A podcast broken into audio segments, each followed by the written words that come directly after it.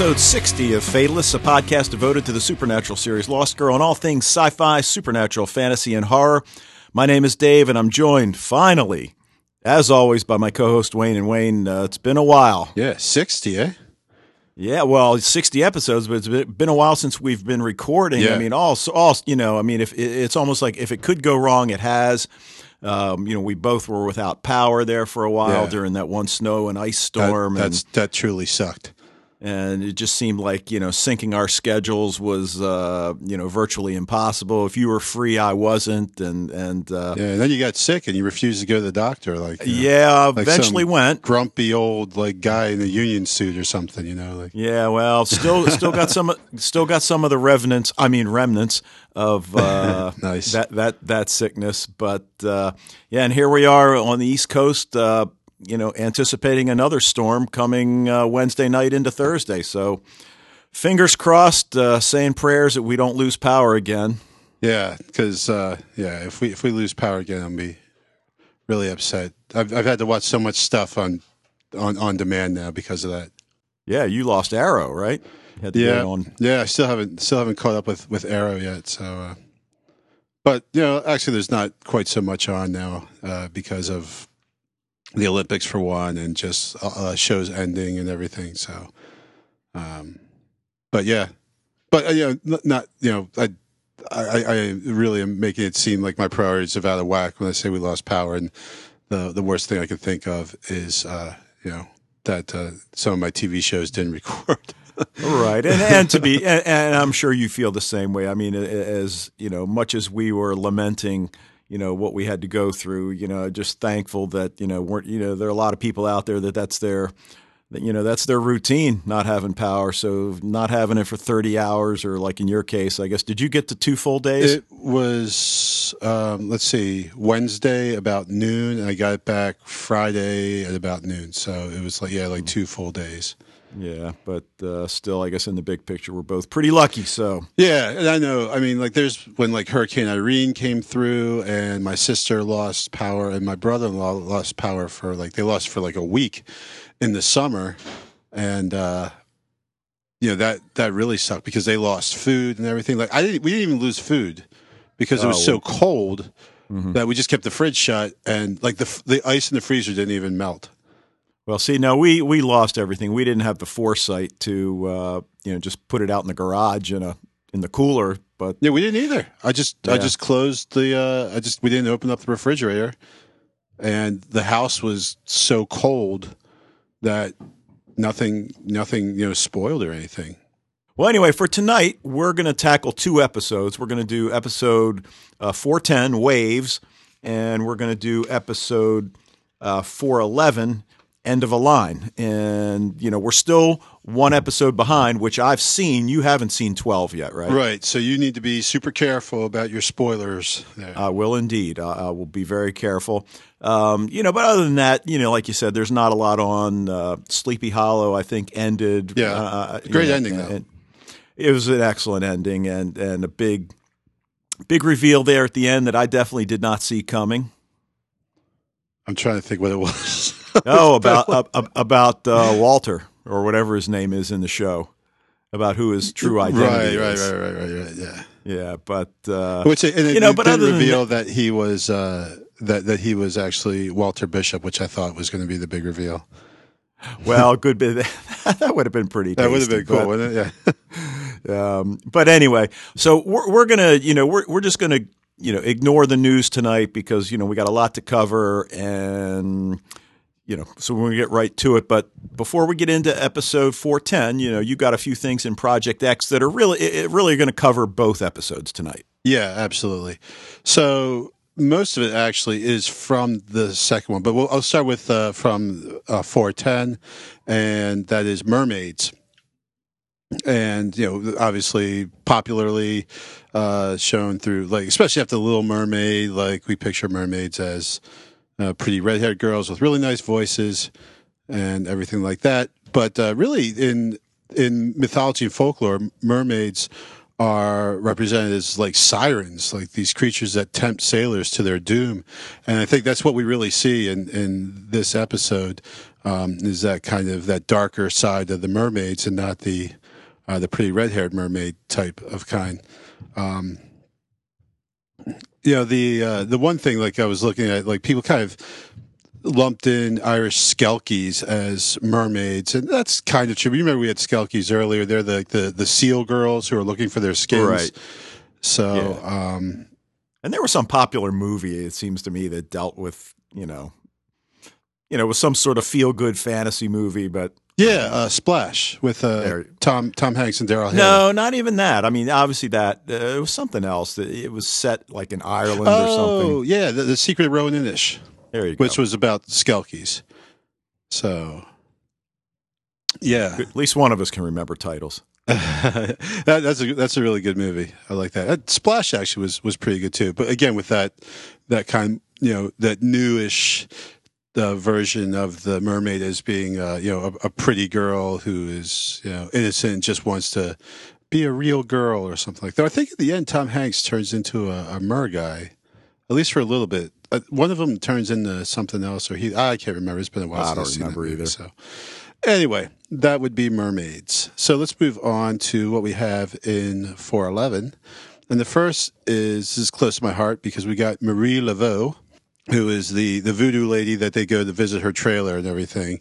And Marie Laveau was an actual real life person uh, and a famous voodoo queen of New Orleans, maybe the most famous voodoo queen of New Orleans, and um, you know someone who actually made a living, kind of selling love charms and things like that. In uh, American Horror Story Coven, uh, Angela Bassett played Marie Laveau, so she was actually a character in uh, in the new American Horror Story.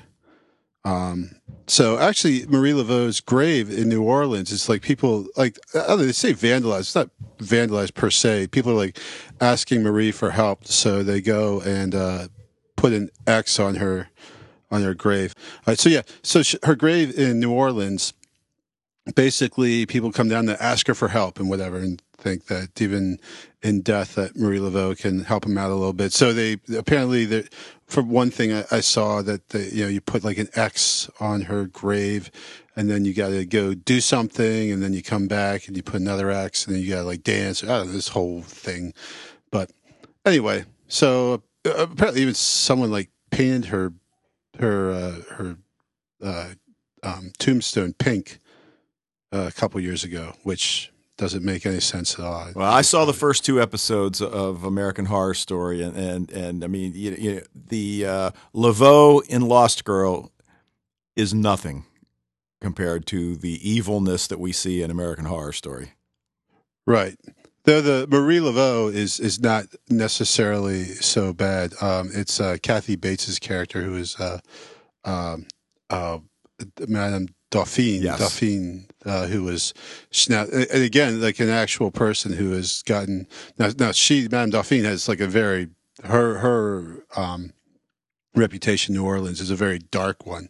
Um, I don't know if it's as bad as they portrayed in American Horror Story because that was really bad, but uh, but yeah. So it, it was kind of neat how they based uh, those characters on on actual people. Yeah. So I I this season's probably the season of American Horror Story I, I enjoyed the least. Um, it was still good, but I didn't think it was quite as good as the previous two. But hey, Okay, so what else you got? so next we have Revenants. And the Revenant is the undead who have returned.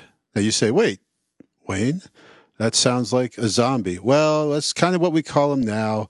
And in the, you know, the 19th century, they were vampires. Um, but this revenants come from a much earlier time, even like the Middle Ages. That word starts popping up to describe dead people who have come back. Uh, but so revenants uh, bear, I should say, zombies bear a lot of similarities to revenants, as we saw in um, in this episode.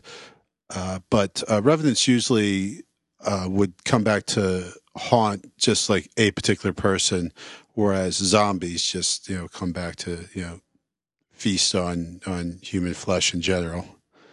Um, so that's kind of just a early version of the undead that uh, you know again with the popularity of Dracula in the 19th century and the big you know kind of vampire craze then. Um, that revenants were mostly considered as um, as as vampires then, and then 20th century became zombies. Then the last thing then is the Pyrrhopus, which was the the picture that uh, Trick has that is supposed to, in some way, like I guess we're not really sure now if it's really what the Wanderer is, it represents him, is it something uh, his pet? I don't know, but they got that picture of like a bat horse that's breathing something. It's not even clear whether it's fire or not, but just kind of something coming out of its mouth down on the people below us. So, if you know, really, this is like one of those things where like you actually found this like this one site someone had posted some info you know like some stuff about a Pyrrhopus saying it's a kind of a horse with bat wings and a barbed tail and uh, sort of the antithesis of Pegasus, uh, uh, as I recall. Right, but you know, we really couldn't find any you know anything to back that up, basically. Right.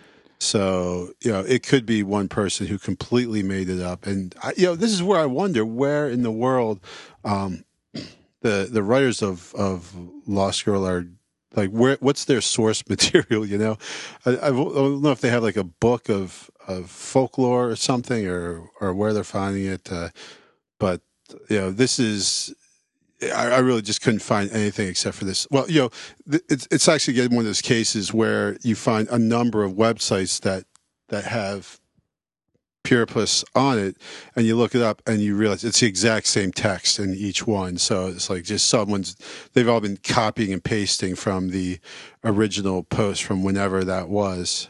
So there's no backup. I can't I can't ascribe any kind of academic validity to this. Right. But I guess what we can say, and, and you get a little more insight in episode 12, but regardless, the Pyrrhopus, you know, in what you found online, is related to evil, and you know I think we're we're certainly leaning in that direction in Lost Girl. So right, no no question yeah. about that. If you could, that's one thing you get is yeah. that the thing that is in that picture is supposed to really super be evil, and uh, and it looks evil. It does everything. So all right, sounds good. Well, why don't so we move on it? to episode 410? Wa- Let's do Waves, uh, written by Michael Grassi, directed by Director X, Julien yeah. Christian Lutz, and I only have one question. Really? really? I mean, okay. So, really? all right. Toronto native Director X, formerly known as Little X. Oh, jeez has been touted for directing high budget, visually distinctive videos for A list artists like Justin Bieber, Drake, Nelly Furtado, Usher, Kanye West, Jay Z, none of whom I like. Uh, his work has been nominated and awarded by the MTV Video Music Awards and Much Music Video Awards. And, you know, Wayne, it's like I said to you, it's like, uh, you know, I didn't notice anything different. I mean, I, I was certainly under, this was not one of my favorite episodes for sure. Yeah, um, you know, when when I originally watched it and said Director X, I thought, oh, maybe like they had like Robert Redford came in. Yeah, and, right, and, exactly. You know, like, but no, it's that's some dude. That's that's his actual name. And then, so then I, I'm like, wow, you know, I feel like now I should have noticed the direction more and uh, it really didn't stand out to me to, that really the direction was anything to be it wasn't bad, but like it didn't like it didn't pop. It wasn't like at the end of this episode, it's like wow, the direction of this episode was fantastic. You know, like it was yeah, and, it was okay. It was you know, it, I mean, I really didn't notice. Right, I mean, nothing. Yeah. You know, like like I said, nothing that made it stand out as different from any of the other directors. So right, like the one I can't remember which one, but the one that oh the the the, the one that Clark Johnson did, which was uh, you know, when it goes back in time with Dyson. Oh yeah, yeah. When he's back with the wolves, and everything. I mean, that was an episode with direction. Really, I, I noticed it. You know, um, and it was, part of that is because I know who Clark Johnson is. Like, yeah, but you know, but also that that was where it like stood out. That's just one episode to me that stepped it, it, stood out, but this one not so much. Okay. Well, you know, it, we kind of had two stories. Uh, you know, the procedural with Kenzi, Dyson, and Lauren, and the mermaids, and then you know, the other story where we're flashing back to Bo on the death train with Rainer, and I don't know, you know, the mermaid story really didn't do much for me. I mean, uh, yeah, I, uh, in this case, I have to agree with you on, on that one. I mean, I guess the you know the main thrust of the story, I suppose, is that it brings Kenzi, Dyson, and Lauren together because they've basically all been uh, shut out by Bo.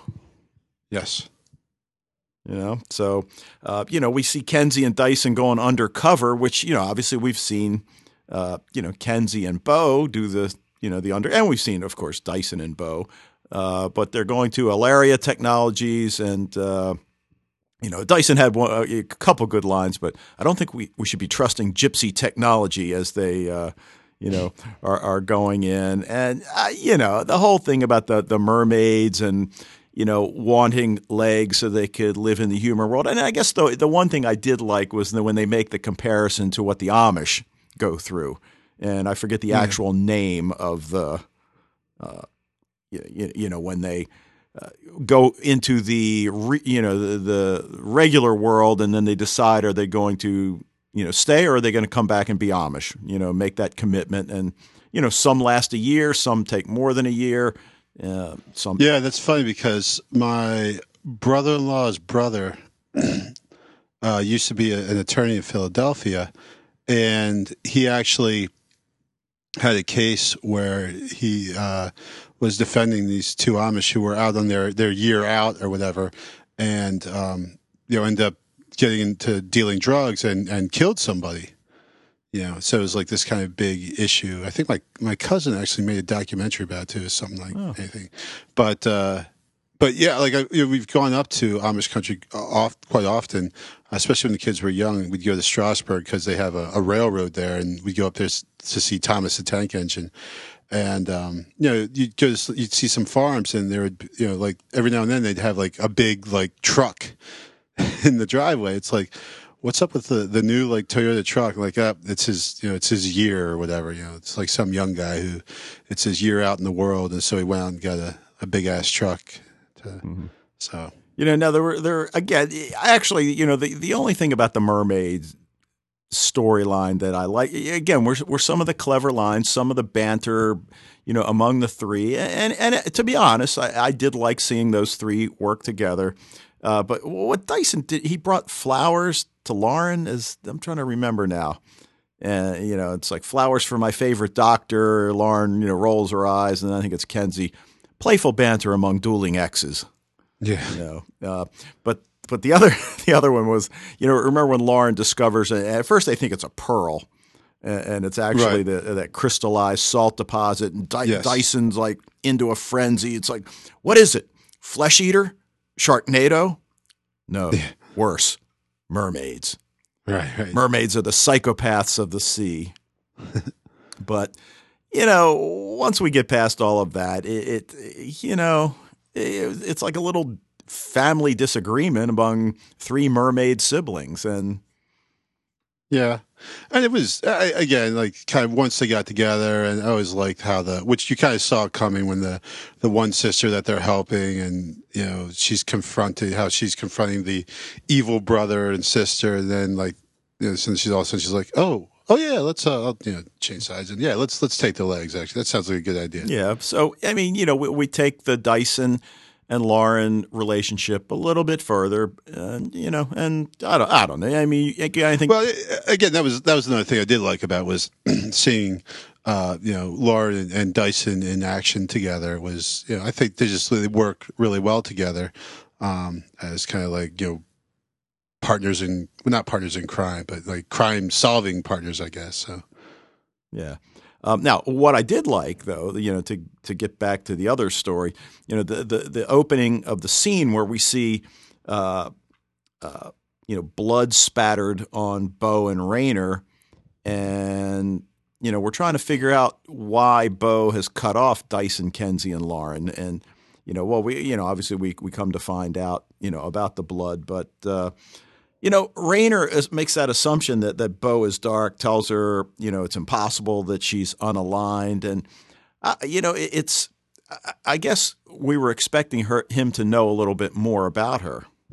Well, yeah, exactly. She gets on the train, and he not only does he not know who she is, but he's like trying to encourage her to leave him alone. Which is kind of ironic once we find out what his power was. Right, exactly. But you know, obviously the power. It's only it's just foresight in battle, though, right? Yeah, I guess you're right. Doesn't seem like it's foresight normally, um, but yeah, exactly. You know, we but we expect him to be a little bit more omniscient you know, and instead of being like just this guy who really doesn't know what's going on at all. Um, but there's a lot of things, you know, like they start playing Dion's The Wanderer, which, you know, how many times did we hear that song last season?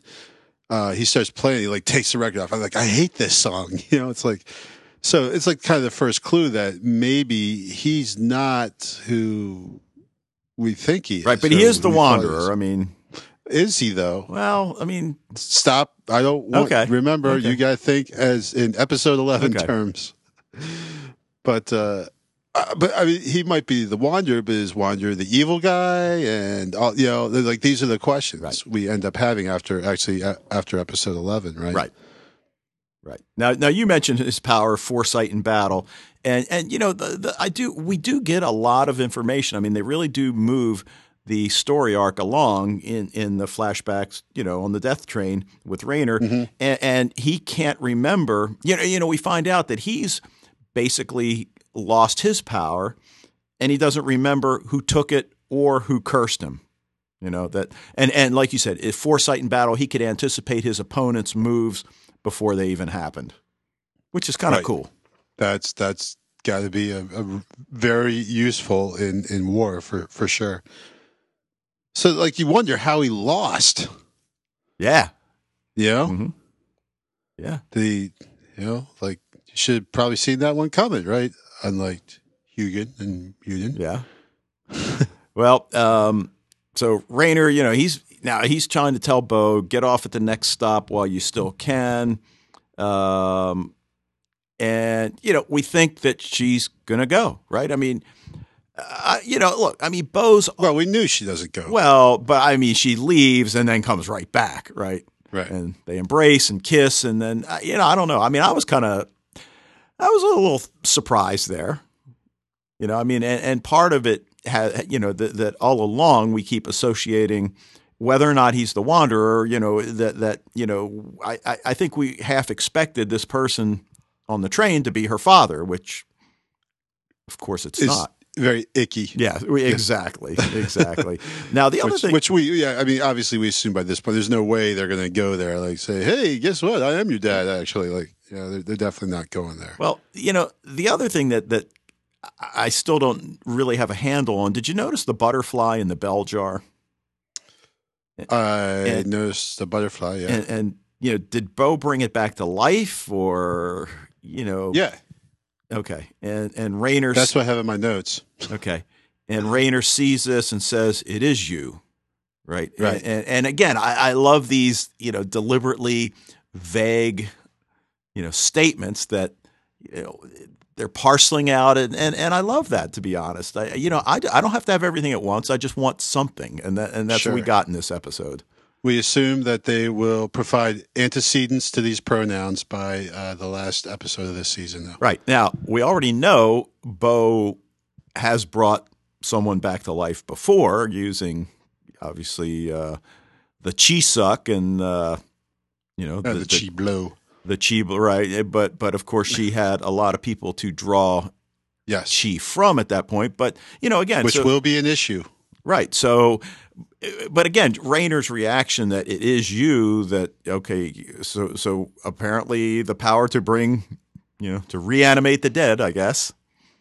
Right, but he still urges her to go, though. You know, at that point, he says, "You know, it is you," but he still wants her to go. So at that point, I'm saying, well, you know, maybe he's really not evil. You know, and then, um, but you know, of course, you know, she's going to come back. She's not really going to go, and so Right. Um, but then he he starts again starts laying out some work. Right. He tells Bo that Kenzi and Dyson are close to finding the compass, and when they do, they'll remember Bo, but she won't remember Rainer.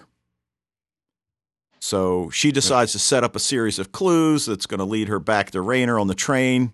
Right. And most notable of which the dark fade bit. Exactly, and and really, I mean, that was that was brilliant. You know, the the contract with the dark because she knows she'd never agree to that, and Yeah, oh, it's just like anyone who like you know if you know yourself, like me, like I am, like I, I totally can roll with that because I am so forgetful. So when I need to remember something, I have to like put my watch on a different wrist or something like that, and then say, "Oh, why is my watch on my other?" Oh, I remember something. That's- Oh yeah, that's right. So like this is like basically her version of putting the watch on a different wrist. right, right. So. Uh, you know, so you know, she knows she's going to do everything to find out how it happened. And of course, you know, we've already seen that. And and, and again, I like the way they they played this out during season four, where you know we've already seen her on her quest to find out what the hell happened to me.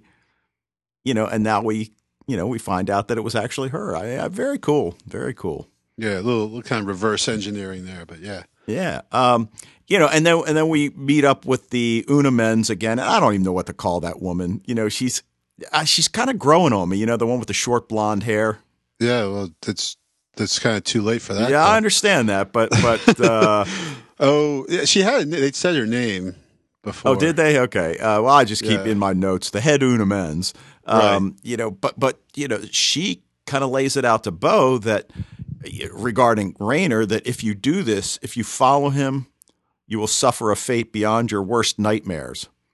And I, we, we don't look. I mean, we perceive the Unamens to be, you know, uh, evil, maybe, but certainly, um, you know, cer- certainly not somebody that we want to side with. Right, and right, and uh, like the yeah, the evil thing is is tough to yeah to say whether they really are because we don't know what their motivations are. You know, the, obviously we have said that their methods are are pretty bad.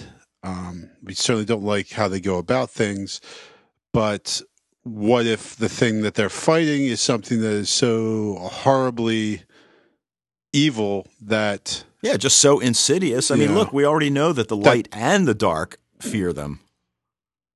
right yeah so um Well, but uh, but but certainly uh, in in the, the how the the show goes i mean they're just they're they're pretty they're pretty bad but we might as often happens in this show where uh things are not what they seem this is could be one of them yeah, but but know But- now that they've killed them all I was gonna say, but Bo take no, takes nothing to chance and drives a sword through her heart, uh, finishes her off, and then and then Trick shows up at Bo's and tells her that you know Rainer's going to ask you to kill the Una Mens. Uh, sorry, Trick, a little bit too late here, and wants her word that she won't because their power, power will be amassed in one place. And we find out, you know, it's there. I believe there were six seeds, you know, and uh, you know the one's been stolen in the wrong hands could prove disastrous. And you know the episode ends.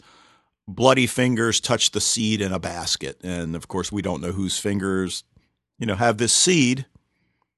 right see there's all kinds of, of theories out there Yeah. I, yeah, I think probably by the end of the next episode, we are kind of assuming it's Vex, but you know, Mhm.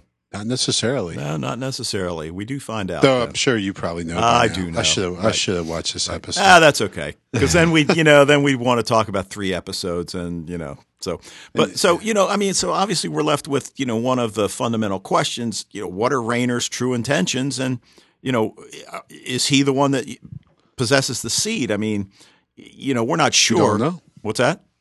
Don't know. Yeah, we don't know, um, but we clearly don't know what his intentions are. I mean, it seems you know by telling Bo get off the train while you can, Right. you know, sort of implies he's Seems like he's all right. yeah. It seems like he he's trying to do her a favor, but you know, again, I mean, we've seen so much trickery. So I mean, all you have to do is go back to somebody like the Morgan, and, and okay, she seems to have your best interest at heart, but it's really going to end up in her favor.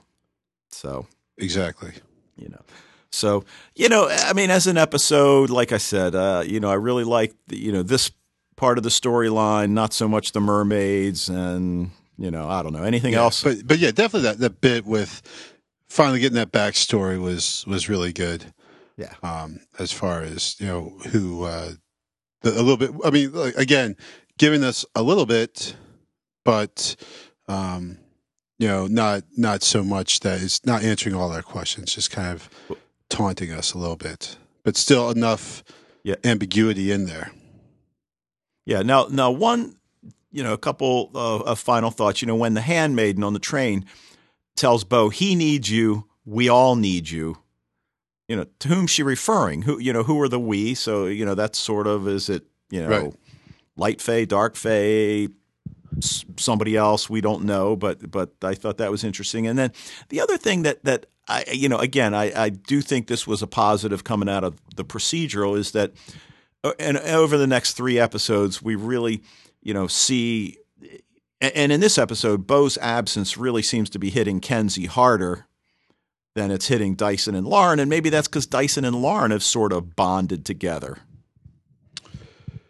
Yeah, and and Kenzi seems, you know, when she's teamed up, she seems a lot less, you know, aggravated about that. But uh, you know, as, as soon as um, she's on her own, then she gets kind of petulant. Right. And I mean, that's what I think is so cool is that Dyson and Lauren, despite, you know, what drove, you know, what drove them apart is now what's drawing them together. And Kenzi's sort of the odd person out. And, you know, again, this was a, this case gave, like you were just kind of alluding to, gave her a purpose.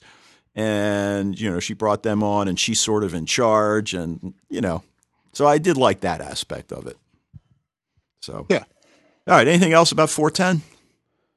No, that's that's about about all I got. Okay, so uh, where 410 was sort of, uh, you know, okay, I thought 411 end of a line was really good. I mean, I, I, honestly, I don't recall ever tearing up at a Lost Girl episode the way I did with this one, and and even on the rewatch where I knew what was coming, and there were a couple of uh, places that that happened.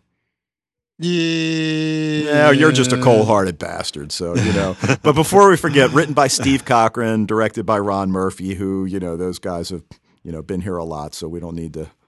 Um, you know, but what about the significance of the title? You know, I, I guess I thought, you know, on, on the one hand, uh, we've got the obvious one, right? You know, the end, Right. the end of No, the yeah, with- Zamora line Yes, even though exactly. and i think you and i talked about this at work one day you know okay his sister's still alive but you know obviously she's not necessarily going to you know because she's a, a woman is not going to you know carry on. The zamora line unless there's some you know weird fae thing that we don't really know about. Um, sure, but it's not accurate per se. um, are- are his parents still alive? I can't remember. Did they die? I think so. okay although i guess they're at an age where they're not going to have more more kids. Right. um, you know, sort of, you know, I guess one one thing I was thinking about is that this episode, because of what happens at the end, uh, you know, it's sort of, uh, you know, the end of Kenzi's ticket as a card carrying member of the Fae. So I guess what I'm getting at there is, I mean, obviously she was claimed by Bo, you know, early in season one, right? Yes. And I, I- you, you get the feeling that, uh, you know, I mean, of course, look, Bo is the chosen one. Bo is, you know, who who knows what role Bo's going to play. I mean, clearly it seems to be pretty important, and maybe that would always be Kenzi's ticket. But it's almost like with with Hale, it, it's almost as if she's legitimized herself, and obviously it's taken away from her at the end. Don't too far out on a limb. Well, uh, yeah, I don't know. uh, yeah, I, like I said, I, I just kind of took it as you said at first, like the end of like there's Hale, the like the last of Zamora, maybe, but then that's not necessarily true. Um, but you know, the end of a line suggests always, you know, like well, obviously an ending, but like there, there's no like the journey is is ending here. There's no, there's no, no, there's no more track. Right? Yeah. So here's where Yeah, and obviously We we we, the train metaphor, which obviously we've been we've been Right. on this whole season. so Yeah, I, you know, we've got the. Yeah, I mean, it seems the end of Kenzi and Bo's relationship. I mean, certainly things are not going. You know, I- I think to to what Kenzi. I mean, Bo. You know, look, it, it's the stereotypical, you know, roommates that one of them gets a boyfriend and then that's it. Yeah.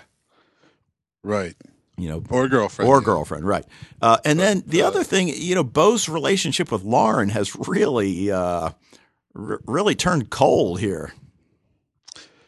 It, seems like her relationship with everyone except for Rainer right now Yeah. is, is kind of, you know, much different. Uh, You know, and I'm not necessarily thinking that's a bad thing. I know it's probably throwing shippers into dismay. Yeah. But uh, you know, I don't I don't mind it so much. Um because I like seeing the other characters interact with each other instead of just being all focused just on Bo. Yeah, and and again, I, I like the fact that we're not focused on the relationships with with whoever, you know.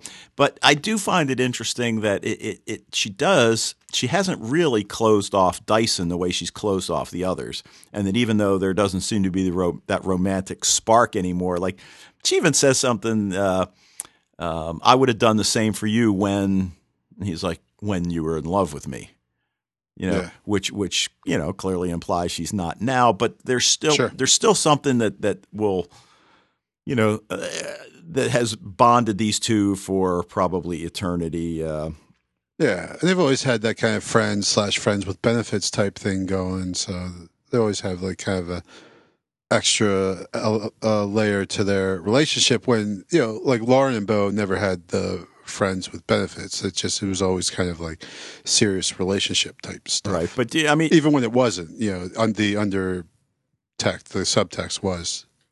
right. I mean, you want to just deal with the elephant in the room.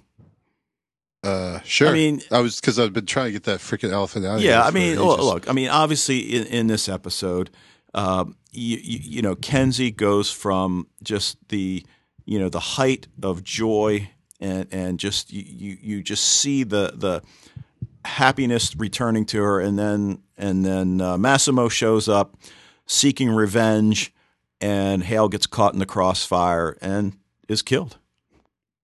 Yep. Well, when someone gets really happy in a show and the end credits don't come on yet, then you're like, okay, well, something bad's going to Well, happen. and and I again, you know, I, I really liked how they did that. Right? I mean, I mean, I mean, it's just a gripping scene. I mean, Massimo. First of all, we find out that Massimo is not dead after all, uh, and then we, fi- Right. Well, we, we find that out early. yeah, yeah, and and we find out now why he's still alive. Right. Yes. right? And he is back to exact revenge, um, you know, for like, not killing him, but I guess trying to kill him. And, and we find out that it's the twig of Zamora that Kenzi gave him as payment, you know, for her, you know, faux fae powers there. Yeah. And so this might be nitpicking a little bit here, but okay. So he stays alive because he's got a twig, Okay. right? Twigs, that's that's wood, right? How come it didn't burn? Exactly. Yeah. He jumped in a big effing fire. Well, it's the twig of Zamora. Uh, Come I'm on. thinking the, the the the twig is probably going to get a little torched in that thing. Yeah. But either way, still, like even if you know you have a twig of Zamora, like really, you're going to jump into a like why did you jump in the fire pit in the first place? yeah. Yeah. I just it's still. I mean, maybe you know you you alluded earlier that some like there's some revelation about him, so maybe there's something that makes sense, but but right now it's like. Oh, I'm not sure it makes any sense, but Why but but, but it's definitely you jump in the fire? Why don't you just stab yourself in the stomach or something like that? Not that that wouldn't hurt, but I'm thinking it's going to hurt a lot less than jumping into a fire. Yeah. Well, I mean, I really like the way they drew up this whole scenario. I mean, you know, we see the the touching proposal scene, uh, you know, and, and, we meet her mother, and was that her brother or cousin? Cousin, Okay, cousin. Dimitri Right, right, right, cousin, right. yeah. We we- been on before. Yeah, right. And uh, you know, I mean, really touching proposal scene, and then the phone rings, and we find out that you know, mom's a bigger con than Kenzi. You know. Yeah. And But that's I mean that's really bad. yeah, Yeah. um, you know, and it, it, and it's we start to think that you know, well, you know, did they, you know, bribe Hale and so yeah, you know, because obviously money is going to change hands. You know, Hale is going to help out her family, And and uh, look, I, what could they possibly have over Hale? So Hale's doing it because he loves Kenzi. Well, I, I think he contacted them to do the asking permission uh, thing, and then they immediately hit him up for cash. Right. Which he You know, and Hale being kind of like the you know the I mean he's, he's a good guy. yeah. He you know he he you know he sees the best and he's not really cynical right he sees the good in people Right.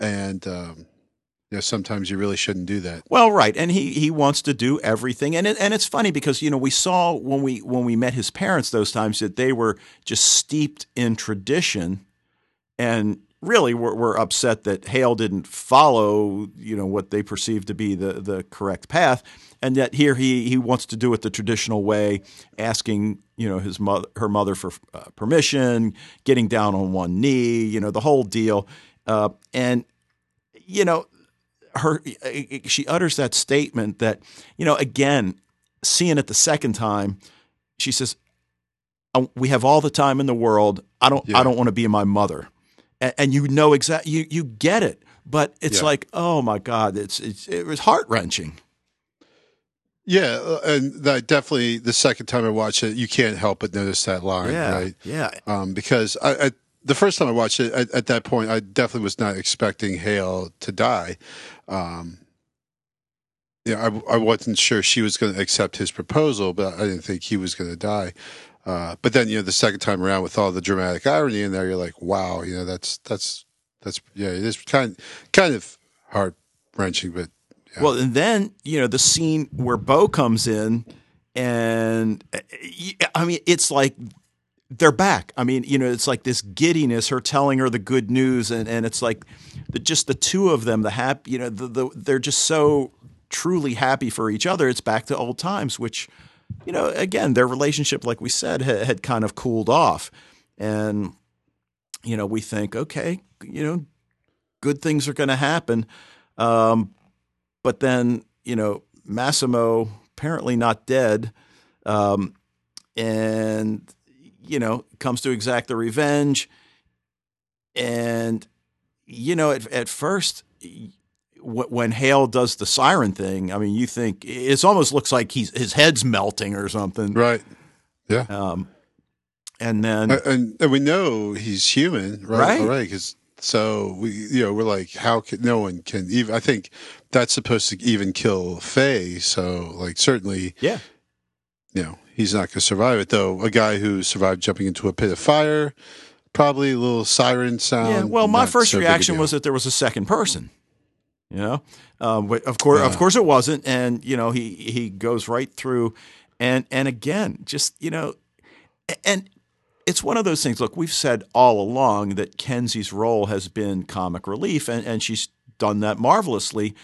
And and now, you know, at the end of season four, we're seeing her in a totally different light. I mean, you know, lying there with Hale, you know, he who's dead, blood covered, you know, you know, blood now on her shirt. I mean, it almost harkened back to like, uh, you know, the Kennedy assassination. You know, where where you know he's clearly dead and she's just, you know, covered in his blood, and and you know, and then to go through where she, i it's her fault, which uh, right. to a certain extent it is, and that's to a huge extent. yeah, and that makes it even you feel even worse because all she really wanted to do is fit in. Right, but that uh, we had said back then the kind of um, you know addictive type behaviors she was showing back then was was bad news. You know, and she knew it. Yeah. She's stealing from people to you know to get this sparkle, which is really just uh, like silly. Yeah, I mean it's just trickery, right? And, Sure. and yeah, in in the first place and everything. But she was, but she wants to be part of, you know, do do we do a Little Mermaid? She wants to be part of that world. you haven't sung in a while, man. Yeah, I know. I almost did when you said tradition. Oh, okay. it, it, it got by me, so I'm throwing out the Little Mermaid one now. Okay, So, did you know? Have you ever seen the Little I have not. No, Okay, Okay. because you don't have kids, you might not have seen. it. The closest Um, I've seen is in Once Upon a Time when uh, the girl you never watched Reba, probably did you? No. Okay. Um, the the daughter on there uh, played the mermaid on Ariel, Oh, okay. but uh, that's that's well, close. you should gotten. see it. It's actually I I really do like that movie. Like it's a really good movie. Hmm. Um, but anyway, so she wants to be so badly to be, you know, uh, a fae that she goes to these extreme lengths. You know, and and now, but you know, there's always consequences. Yeah, yeah, and and now she brings up the fact that Bo can bring, you know, she brought Dyson back to life, you know, bring him back, and, and and Bo tries to tell her there's not enough chi, and and that you know um, Kenzi's just wailing I, I- again. I mean, ah. um, and It, it was really good acting. uh, Yes. for And- for on on Kissing Your Souls, but the whole thing where like she, like, I I understand she's upset and emotional, but to really like start blaming Bo, like yeah, you know, Well, and, and and you know, Bo, it's like when she starts to you know suck the chi from you know, so is it? it- It's almost like Bo knows I can't do this, but you know, okay, let me try. You know, and, and I guess she realizes that no, I you know, because you know, Bo has learned how to you know stop before the person dies, and she, I can't do this. I'll I'll kill you. And Kenzi goes through that whole thing. I don't care, right? Bring save him at my expense. And geez, and then did you hear her la- the last thing she says? I wanted I Uh, wanted to say yes.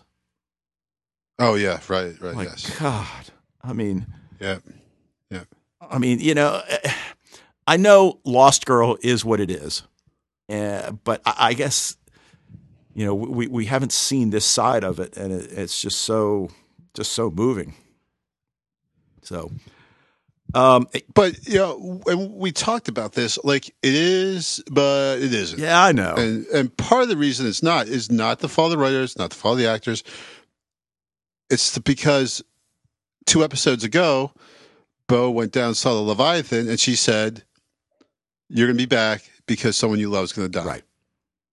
So, a we know someone's going to die, and b we're pretty sure Bo's going to bring him back, Right. or her back. Wh- Whoever dies, that Bo's going to go back to the Leviathan and, and bring him back. So, it, you know, it's it's. I just didn't, you know, like okay. Let me let me put in these terms. I think we talked about this before. The Walking Dead, a lot of main characters get killed, and at the end of this, the the fall season of this this year's uh, season, um, was just devastating. You know, like, and then you have Chris Hardwick does Talking Dead right after it, and as soon as the episode is done, Chris Hardwick gets on and says, "Okay, if you you know we'll we'll talk through this. If you need therapy, continue watching Talking Dead. I never watched Talking Dead, but I watched that entire episode of Talking Dead because I really, even though it was just a TV show, it was like very emotional, very upsetting. Well, I did hear one of the main characters got his head cut off, and then Chris Hardwick has the head on the show. oh, does he? Yeah, so maybe you didn't see that. I was uh, somebody was telling me that at work. He, ha- I mean, he had the the actor who who got killed was 'cause as he does every time someone gets killed off. The uh, the the actors are are on Talking Dead the next episode. Um, but uh, So, but, so yeah, the question so- is: but- is, but is so Hale I dead? wasn't that. In, well, um, he's dead now. Yeah, Will he stay dead? Especially where we know well Massimo's back. Uh, Acacia is is back, right? Yeah. And we thought she was dead. Yeah. So people just don't really kind of stay dead on this show so much, and and so like I said, I mean, it, Ksenia Solo really brought it home there, and uh, delivered a very powerful, moving scene. Uh, her and, and Anna Silk both, uh, but yet I think probably in the back of my mind, I'm like, eh, I don't think he's really super dead for sure. You know, he's not like permanently dead, so I'm not really that upset necessarily. Though Hale is, you know, I mean, a character that we really, really like. yeah, exactly. But you know, and I think we agree on this. Sometimes you want the showrunner to have, you know, I don't know, the courage of his or her convictions, and that you know, Which they very well might which might. they very well might. Right? Exactly. Yeah, we don't know, but like like I said, at that moment, I'm not really, getting too bent out of shape because I'm I have a pretty significant level of confidence that uh, that Hale's not going to stay dead. Right. Well, and It's just mean to do that to Kenzi. I understand you know? that, and, and we've certainly got precedents for being able to bring someone back. You know, you mentioned the Leviathan, so you know. Right. Um, all right. Well, you know, I I, I, mean, I don't want to say that's it about Hale because obviously the, that's one of the most important things that's that's you know happened along with Bo and and uh, you know Rainer and all of that. But uh, you know, there there was a lot of other stuff you know in this episode. Uh, you know, Bo, uh, you, you know, we, we see Tamsin quite a bit, which is obviously always a good thing. And we see the return of Acacia, Linda Hamilton, aka Sarah Connor, aka the mother of mankind's savior. Yes. Um, so that was cool to see her back. And uh, you know, you mentioned you know obviously earlier in, in Project X the Revenants, but you know to to to back up for a second, um, you know.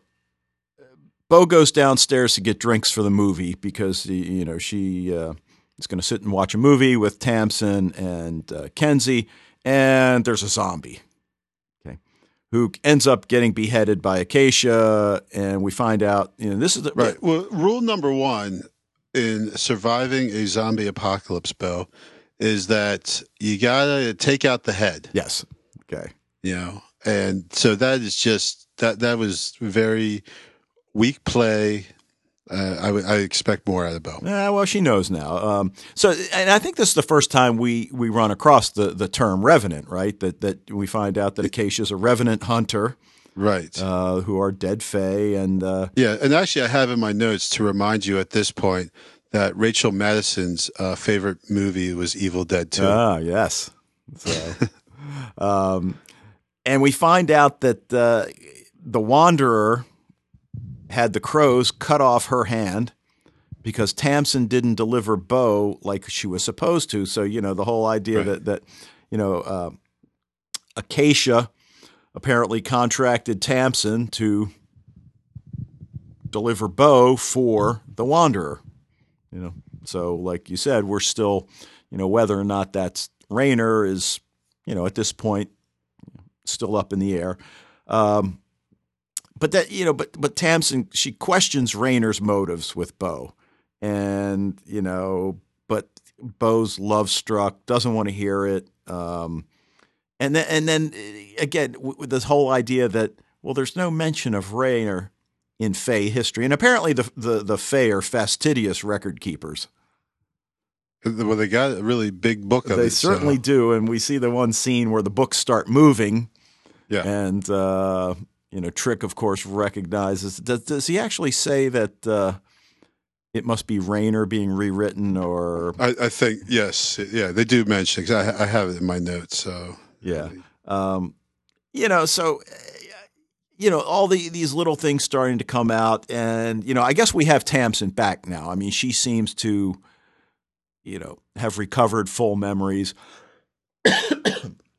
you know, of everything, and you know, so so we've got her back, but you know, she she has gone from apparently having a crush on Bo to you know, what's the deal with her and Dyson? yeah, exactly. Um, yeah, we can't say we didn't see this one coming because even from the very first time that they met, there's always been subtext, I think, between Tamsin and and Dyson. Um, and uh, it's just finally coming out now. Now that he really, both of them seem to be f- free from Bo. Yeah, she even mentions even Tamsin. right. She Yeah. even mentions that first time, you know, the back at the uh, in the boxing ring. Yep. So, uh, So it's always been there, and just now they that they are both kind of like n- no longer feel that they have some kind of they have to be beholden to Bo, and that they or that they have some kind of relationship going with Bo or possible relationship. Um, they just kind of you know find each other, I guess. Right. Um, but there's also all this. She thinks Rainer went to the battlefield to reanimate the dead, and I'm still a little fuzzy on, you know, exactly, you know, what that entails. I mean, I know what it means to reanimate the dead, but I'm, you know, Right. trying to trying to figure out how, you know, so. you know, so so we're going back to you know the curse on Rainer, and and I mean we know who cursed him, right? Right. You know, so Right. so we But it's just you know how they have the every now and then they have the excuse for why the one character is not in the episode that you know comes early on and and this one possibly is going to take the cake as far as oh he's gone out to the battlefield. Well, and, and the other thing though what? is you know how it's it's cool where again you know you mentioned dramatic irony, so you know that that uh, you know we know who put the curse on him, but right. he doesn't. Uh, you know, so Yes. Um, right, right. Uh, you know, I think they should just be honest and say, you know, he's not here because he had to go film a scene with being human. So because he was on l- last night's or Monday, yeah, last night's episode. He was he was in it for a little bit okay. in the flashback scene. So uh, that might be why he cannot be there for the. I don't know. Yeah, well, I mean, but again, I guess what's still, you know, so captivating is we, you know, we can't lose sight of the fact that Tamsin's dark.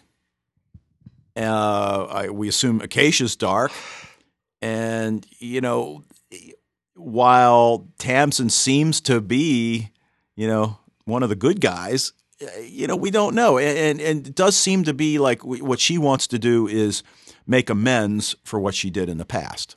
You know, she wants to be, you know, the whole I want to be a better person. So, Yeah, agreed. you know. Um, now, speaking of better persons, uh, the the trick meeting with Vex, uh, you know, Yeah. and, and recounting his rise to power. And, Oh, you know, I was loving this. oh, this scene, yeah. Well, so- go ahead. Oh, I just it was just awesome. Like, well, just like the whole like when you really start thinking about it, like Vex and Trick hanging out, like boozing together. Like what? Like that's it's crazy, you know. Um, and that that shocking contrast, I think, is like kind of what drives it. And then to find out, which again, how does he not know that like his dad was Trick's you know, right hand man? well, I, and, and that's you know that like you said, they're sitting there drinking together. They both have this cross to bear. You know, like I should have been a better king, and you know the you know Vex. I never knew my father. So you know we, get the. I think he alludes to the fact that his father was there, but just uh, it must have been incredibly cold and just nothing to do with his son. So you know, like when you say, "How could he not know?" Well, it probably, his father probably never talked to him. Yeah, but I mean, like, you know, someone along the lines like, dude, you're vexed. Oh man, your dad was awesome. He was like the Blood King's best general. Well, true. Well, true. like it's been a couple of hundred years. You figure he would have like, you know, picked up on that. Well, that now. is true, and and as I said, the the Fae were and are fastidious record keepers. You'd think he could have looked up, uh, you know, his father. And, Yeah, go look at the big book. yeah, there you go. But uh, yeah. You Like know- Bo's been looking for her dad for like three and a half years, and she's about to find uh, him. So right, and then Trick asks him, "Well, what do you want to know?" And then you know, then that it took her all the half season to find her mom. Well, so true, it's true, like- but you know, then he comes back. You know, it comes back. You know, a few minutes later, and and they're, you know, Trick's recounting. You know, the scene where you know, in the middle of the battle, you know, your father had his sword and used his mesmer and made the guy, you know, hold out his arms and then drove the sword through his heart or whatever. And it was like, and they're like, yeah, that's great. yeah, that does sound pretty. Cool. well, yeah, I guess it does. But, uh, um, but we also hear, and you mentioned in Project X, the Pyrrhus. And, Yep. and we don't learn very much other Yeah, than we don't learn anything, obviously, or well, have more in but, Project but, X. but Trick associates it with pure evil. So, I mean, Yes. beyond that, we don't know other than that apparently the Pyrrhus is coming. You know, Right. and you know, the last time the um, you know, what was it that was coming? The big war. Now I can't the the Garuda. Garuda. So, you know, it, it, it almost seems like is this bigger than the Garuda? Right, but then like last season, the Wanderer was supposed to be coming, and that never really panned out. So are they going to do that again? Like, ah, the big bad guy's coming? No, not really. Yeah. So, uh, but but we also see some links. You know, obviously we know that it was Trick that you know cursed Rainer because he was rebellious, and and you know in his conversation with with Vex, it it almost sounds like he regrets that decision that perhaps the punishment didn't fit the crime. You know? Well, he says that Rainer wasn't bad or evil; that he was just yeah, like rebellious. Yeah, and you know, so You know? so did he deserve that, and, and perhaps not. And then you know, and then we find out you know the link with uh, Tamsin, who uh, uh, you know says that I may have given Rainer's soul to the Blood King after the Great Rebellion. So she apparently had a role in you know the curse. You know, uh, Tamsin helped make Rainer the Wanderer and now Rainer's revenants are after Tamsin. So, uh, you know, I, I think it's pretty clear Rainer is not what he appears to be. I'm not so sure that's clear. Okay. So you so you We think, he's a good guy? Well, I don't. I, I I I am leaving open the possibility. Okay. But you know, I've read too much and seen too much to, to think that just because a guy is like good looking and suave and appears to be good, that doesn't mean he is good. Mm-hmm. You know, I mean, obviously, those are probably the people we would suspect the most. Uh, fair is foul and foul is fair, a la Will Shakespeare, right? Yes. But yes. um, so I, I definitely would suspect him of, you know, not being a good guy, but also there's certain things happening here. Like, for example, Tamsin, uh, looking at Rainer's picture and is like, um, that's not my boss. Right. So who is? Yeah. Right. So who Exactly. right. So who is her boss? or, or who is Rainer then? Wait, But, w- you right.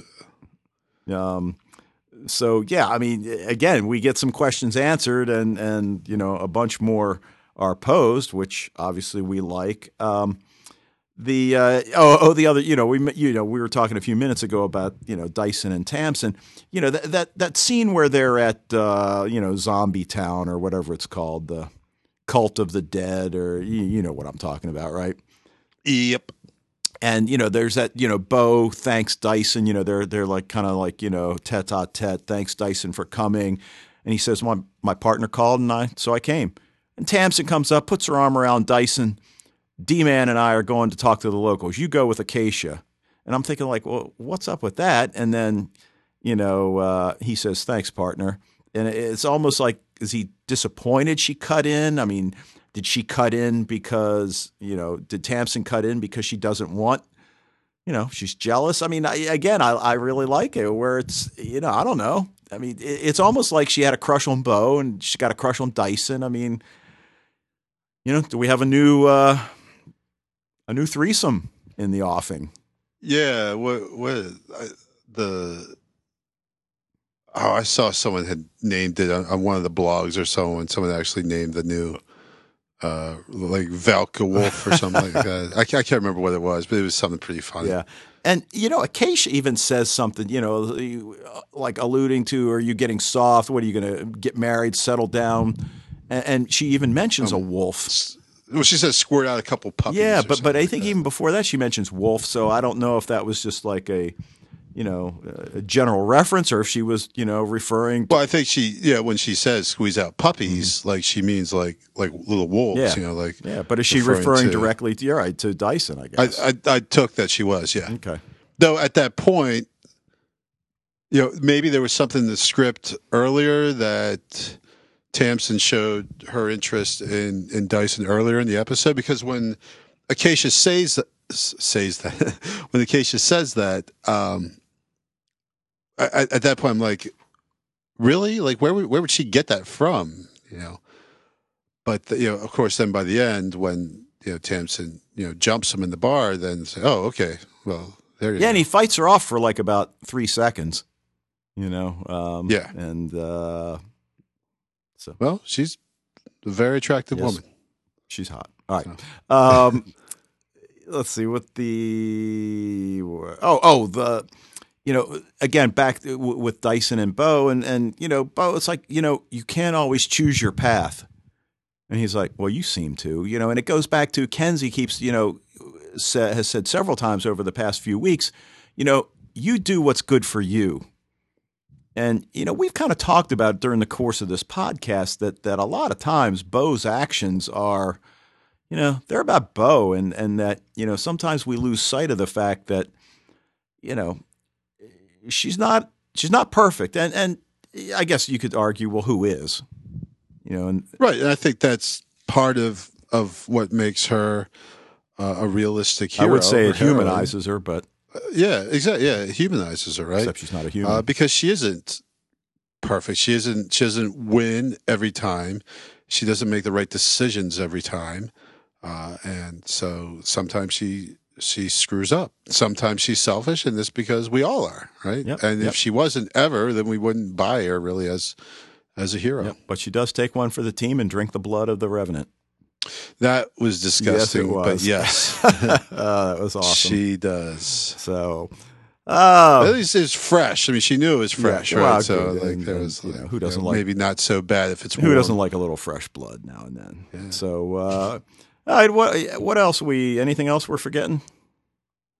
Uh, you know, I just need to say that I love zombie movies, as as you know, and so this really uh, this episode was awesome because of the whole zombie thing going on. There's even a Evil Dead reference in there. Yes, there was. Um, know, which which that's that's great. Uh, just uh, oh yeah, when Acacia says she's doing an Evil Dead routine, or Bo says Acacia's doing an Evil Dead routine.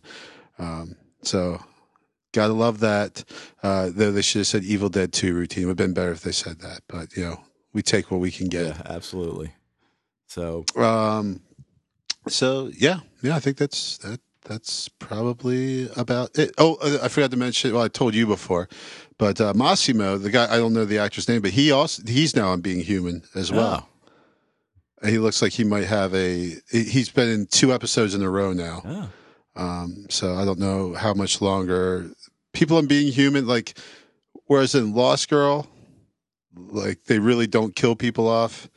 Being Human, if you're a secondary character on that show, don't take up permanent residence in Vancouver. mhm, exactly. you know, like just get an apartment, rent it for a couple weeks because uh, you know you're probably not going to last too long. Well, I think a lot of these guys have the uh, Vancouver to L.A. trip uh, down pat by this time.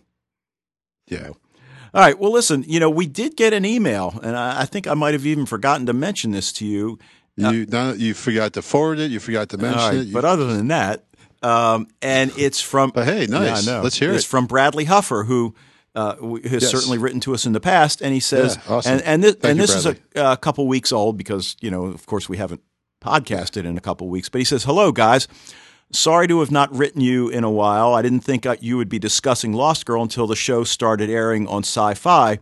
When I saw you were already on episode nine, I realized I needed to catch up, and I spent the weekend watching season four marathon and then listening to Fatalist. Well, we certainly appreciate that.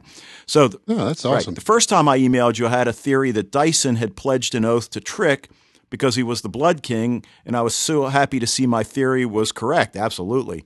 Uh, which again, that was, I- you know, that was that scene you mentioned about the directing, right? The w- when it went back into you know uh, 19th century France, I guess. Right. Yeah.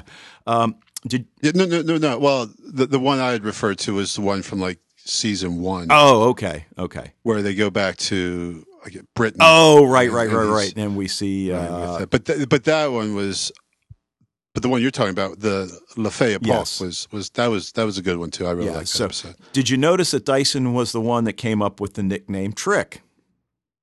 Yes, Yeah. All right. I did notice that. That's Now, cool. you've been talking about how Trick hasn't been as nice this season and how he is especially nasty in flashbacks as the Blood King. I also noticed that some of this bad side has come out recently, like when Trick was with Dao Ming.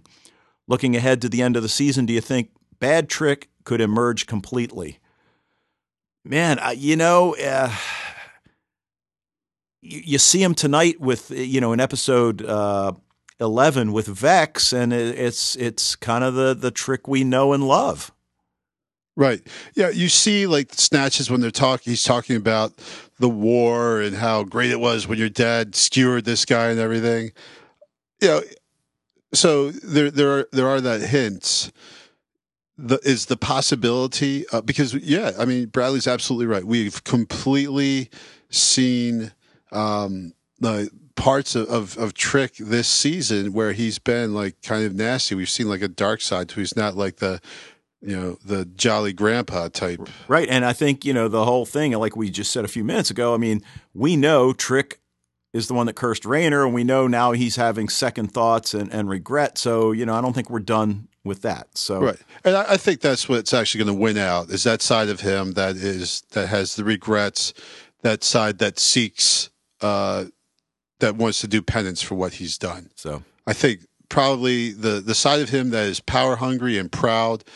I think he's kind of been able to, to quell that a little bit, uh, though. You know what we saw with the the, the Ludwan, right? Uh, when she was making him tell the truth, and we saw he only cares about himself and everything. Um, but again, that's under like a, kind of like a spell, you know. And I think his overall his conscious mind where he's directed towards is towards um you know making up for the bad things he's done. And i think that's going to win out in the end. Though I, I think there will be a moment where we'll see trick having to make that choice between is he going to go with being back to the how he was as a blood king or is he going to you know be the guy who seeks out uh, uh forgiveness for what he's yeah, done. and and to be honest, you, you could almost see that as being one of the focus uh, points of season five.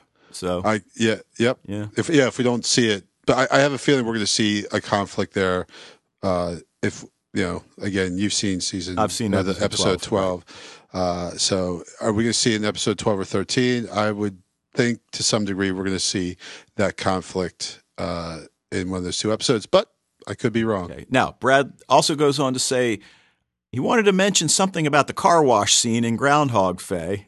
really? Uh, Yeah. yeah. I think we. Uh, there's there's a car wash Yeah, oh, don't I, must have remember missed that. Yeah. All right. He says when I watched the, have to go back and watch that. when I watched the scene, I thought it must have been an homage to a Pepsi commercial that Cindy Crawford appeared in back Yes. in the nineties. That right? yes So- yes oh my god it- oh how did i forget yeah. about So he says that? you can probably find it on YouTube, Totally. and uh, not that we're going to go look for it on YouTube, but uh, I think I can access my uh, 20 year old memory and find uh, that commercial. And then he fi- he, he ends up with uh, what sort of price do you think the Leviathan will demand for Hale's life? Which is obviously you know what what uh, I think you mentioned you know uh, you know as a possibility. So you know. Uh, and then, of course, can't wait to hear the next podcast. So, you know, Brad, some great stuff, and, and man, keep keep cranking them out. Um, you know, we're we're going to certainly try to uh, get back on a regular schedule here. You know, we we- we're going to take a look. At, yeah, really? With yeah, I know. two episodes left. Um, yeah, we're going to get, uh, by next week, we'll get on that regular schedule to finish off this season. um, but anyway, um, so yeah, some good stuff. Um, anything else you want to throw out there? Or Uh, no, I don't think so. I think, uh, I think we're good. all right, well, drop us a line at fatalistpodcast at gmail.com. Check out the website. I did uh, fatalist.podbean.com. You can uh, also check us out at Facebook. I saw you put something up there. I forget what it was. yeah, I, I put something up about. I think you said you were uh, going to do a better job of keeping it up or whatever. Yeah, Um, and, and then I didn't. Yeah. So, um, and you know, the same with uh, Twitter, where again, uh, I've been remiss there as well, trying to keep you guys up to date. But hopefully, you know, again, it's again like we said. I mean, uh, you know. Hate to be making excuses, but between being sick, the weather, and just schedules getting crazy, uh, Anyway, so uh, continue accessing us through iTunes, and until next time, Dave, if this goes aliens, I'm Sigourney Weavering out of here.